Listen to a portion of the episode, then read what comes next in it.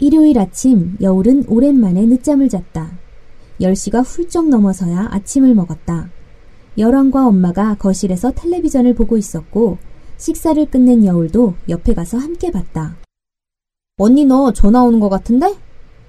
여랑이 여울의 팔을 툭툭 치며 말했다. 방에서 핸드폰 벨소리가 들렸다. 여울은 텔레비전을 보다 말고 소파에서 일어났다. 여울이 방으로 들어갔을 때 울리던 전화벨 소리가 멈췄다. 다솜에게 전화가 여러 통 와 있다. 또 유준이랑 싸운 건가? 무슨 일이냐고 메시지를 보내려는데 다시 다솜에게 전화가 걸려왔다. 야울 이상해. 뭐가?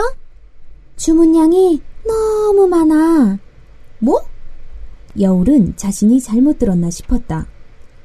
곧 여울은 다솜이 장난을 치고 있다는 걸 알아차렸다. 지금 다솜 옆에는 유준이 있을 거다. 둘은 여러 번 여울에게 장난을 친 전력이 있다. 유준이 병원에 입원했다고 해서 급히 가보니 다솜과 유준이 노래방에 가자고 여울을 불러낸 거였다. 또 한 번은 여울이 좋아하는 아이돌 가수가 유준이 아르바이트하는 편의점에 왔다며 전화를 바꿔준다고 했다. 물론 그것도 장난이었다. 장난을 치는 걸 보니 둘이 완벽하게 화해를 했나 보다. 여울은 둘을 재미있게 해주기 위해 깜짝 놀란 척을 해줄까 하다가 그만두고 장난하지 말라고 말했다. 아, 장난 아니라니까. 유준이나 바꿔. 너희들 제발 좀 그만해라. 나 집이야. 아, 유준이 옆에 없다고. 다솜이 소리를 질렀다.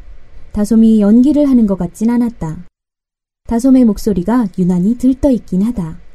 다솜은 얼른 쇼핑몰 홈페이지에 들어가 보라고 했다. 여울은 급하게 컴퓨터를 켠 후 쇼핑몰 사이트를 클릭했다. 어? 트래픽 초과라는데? 이거 왜 그래? 해킹당한 거야? 아무리 클릭해도 쇼핑몰 바탕 화면이 뜨지 않았다. 아, 방금 전까진 괜찮았는데. 여울이 어떻게 된 거냐고 다솜에게 물었지만 다솜도 잘 모르겠다는 말만 했다. 그때 지우에게 전화가 걸려왔다. 여울은 다시 전화를 걸겠다고 말한 후 지우의 전화를 받았다. 한여울, 우리 이제 큰일 났다. 알아. 여울이 쇼핑몰 사이트가 열리지 않는 것에 대해 말하려고 하는데 지우가 먼저 말을 했다. 5천 개를 다 어떻게 포장하냐? 뭐? 다음 달 주문 5천 개 넘었어. 여울은 전화기를 들고 아무 말도 하지 못한 채 가만히 서 있었다. 지우는 도대체 무슨 말을 하는 걸까? 지우가 유준, 다솜이랑 짜고 자신에게 장난을 치는 걸까? 한여울 긴급 회의다. 지금 당장 지하실로 와. 지우가 그 말을 남기고 전화를 끊었다. 아이들은 급하게 지하실로 모였다. 쇼핑몰 사이트는 여전히 트래픽 초과로 열리지 않는다. 여울은 이곳으로 오면서 친구들이 자신에게 장난을 친다는 의심을 버리지 못했다. 하지만 지하실에 와서 인터넷을 검색해보니 다솜과 지우가 말한 게 모두 사실이었다. 실시간 검색어에 계속 시크릿 박스가 떴다. 지우가 관리하는 주문 관리 내역을 보니 주문이 5,028개 들어왔다. 시크릿 박스 주문량이 대폭 늘어난 데에는 사연이 있었다. 오늘 새벽 아이돌 가수 재호가 SNS에 시크릿 박스 3월호를 올렸다. 재호는 올해 중학생이 된 여동생에게 시크릿 박스를 선물했는데 여동생이 무척 좋아했다며 인증샷을 올렸다. 그걸 본 재호의 팬들이 자기도 여동생처럼 그 선물을 받고 말겠다며 Secret Box에 들어가 주문을 하기 시작했다. 연예부 기자들은 여느 때와 같이 연예인의 SNS를 실시간으로 검색하여 그걸 기사화했고 Secret Box도 그 대상이 되었다.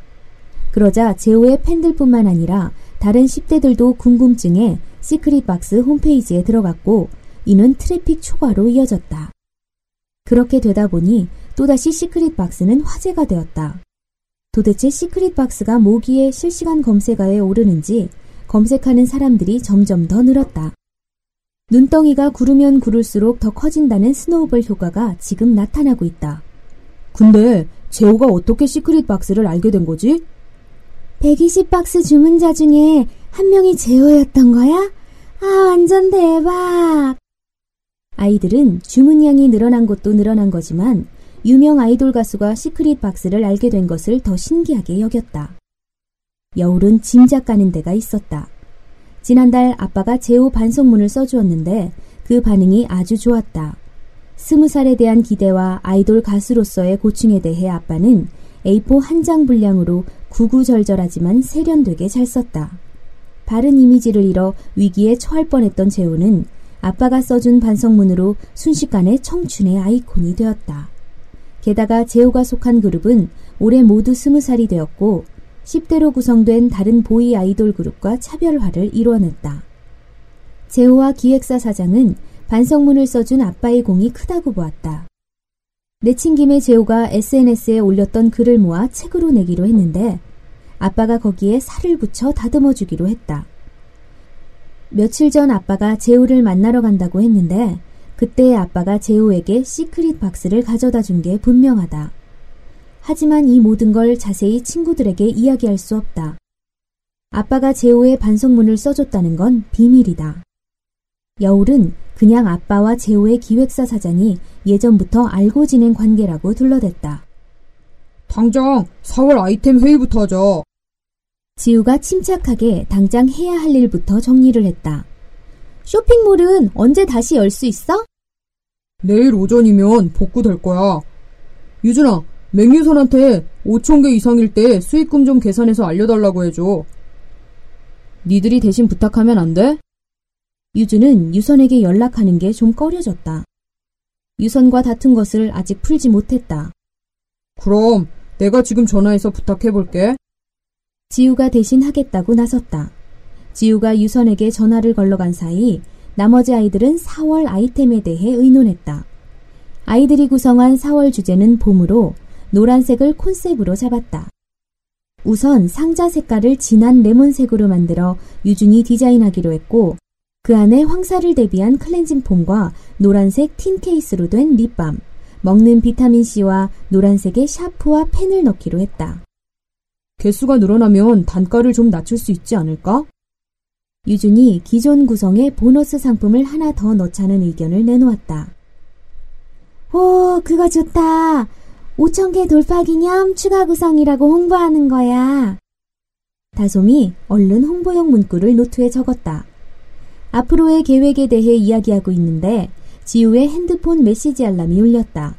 지우가 메시지를 보며 말했다. 맹유선이 지금 메일로 수익 예상표 보냈대. 노트북 앞에 앉아 있던 유준이 자리를 비켜주었고 지후가 메일함으로 들어갔다. 유선이 집에 있었나 보다. 그러게 금방에서 보내주고 고맙다. 여울과 다솜이 말했지만 유주는 입을 다문 채 아무 말도 하지 않았다. 지난번 유선에게 쏘아붙인 게 마음에 걸렸다. 유선이 보수를 받은 건 당연한 일이었는데 괜히 유선에게 뭐라고 한 것 같다. 노트북 화면에 뜬 예상 수입표를 본 아이들은 너무 놀라 입을 다물지 못했다. 유선은 5천 개부터 만 개까지 정리를 해서 보내줬다. 야, 이게 얼마야? 5천 개면 500만 원이고 만약에 만 개 팔리면 우리 천, 천만 원을 버는 거야? 유준이 화면에 나와 있는 금액을 말하며 버벅거렸다. 앞으로 계속 5천 개씩 팔릴 수도 있어. 여울과 다솜은 신이 나서 펄쩍펄쩍 뛰었다. 유준도 그 사이에 끼어 셋은 얼싸안고 깍깍 소리를 지르며 좋아했다. 하지만 지후는 의자에 앉아 그런 세 명을 가만히 지켜보기만 했다. 한참 셋이 방방 뛰고 있는데 지우가 말했다. 주문량 많다고 무조건 좋아할 건 아니라고. 많은 사람의 기대를 충족시키려면 더 노력해야 해. 지우의 말을 듣고 셋은 자리를 찾아 앉았다. 정신을 차리고 보니 늘어난 수만큼의 사람들을 다 만족시켜야 한다는 부담감이 갑자기 물밀듯이 밀려왔다. 120명의 기대보다 5천명의 기대는 더 클 수밖에 없다. 그리고 그 기대를 충족시켜주지 못한다면 비난도 그만큼 배로 받게 된다. 당장 4월달 팔고 끝낼 거 아니잖아. 지우는 앞으로가 진짜 중요하다고 했다. 호기심에 한 번 정도는 구매할 수 있다. 하지만 만족스럽지 못하면 추가 구매로 이어지지 않고 고객은 줄어들 거다. 제호 효과는 이번 한 번뿐이다. 지금을 마냥 좋아할 수만은 없다. 설렘과 뒤섞인 진한 긴장감이 지하실을 가득 메웠다.